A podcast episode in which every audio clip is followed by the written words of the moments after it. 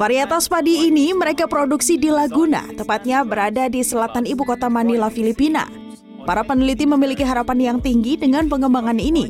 Misalnya, padi yang tahan terhadap lingkungan yang berubah sebagai dampak perubahan iklim seperti kekeringan, banjir, serta naiknya permukaan laut.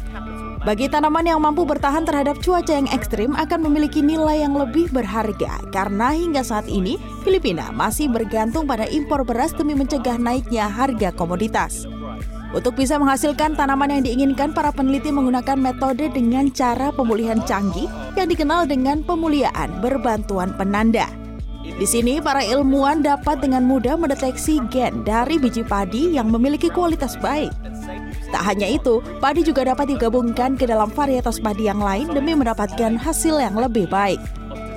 Hope is that you know these varieties will lead to to improved stability and uh, reduced risk in rice cultivation so the farmers can earn better and have less cost of production which will eventually lead to their income and, and, and other aspects uh, improvement of other aspects as well in their lives Dengan ini para ilmuwan meyakini bahwa padi yang mereka produksi dapat membantu negara-negara yang sering menghadapi angin topan dan juga banjir.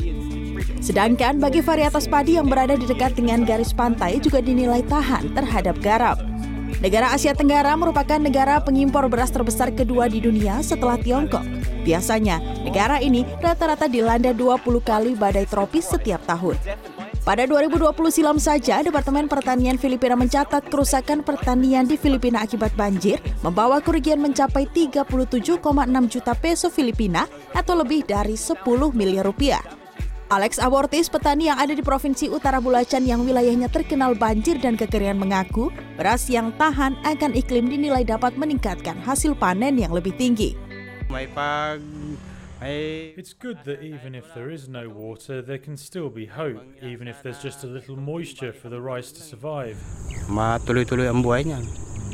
Ayun sa It's difficult sometimes as we can't always plant on certain parts of our farm when there's no water.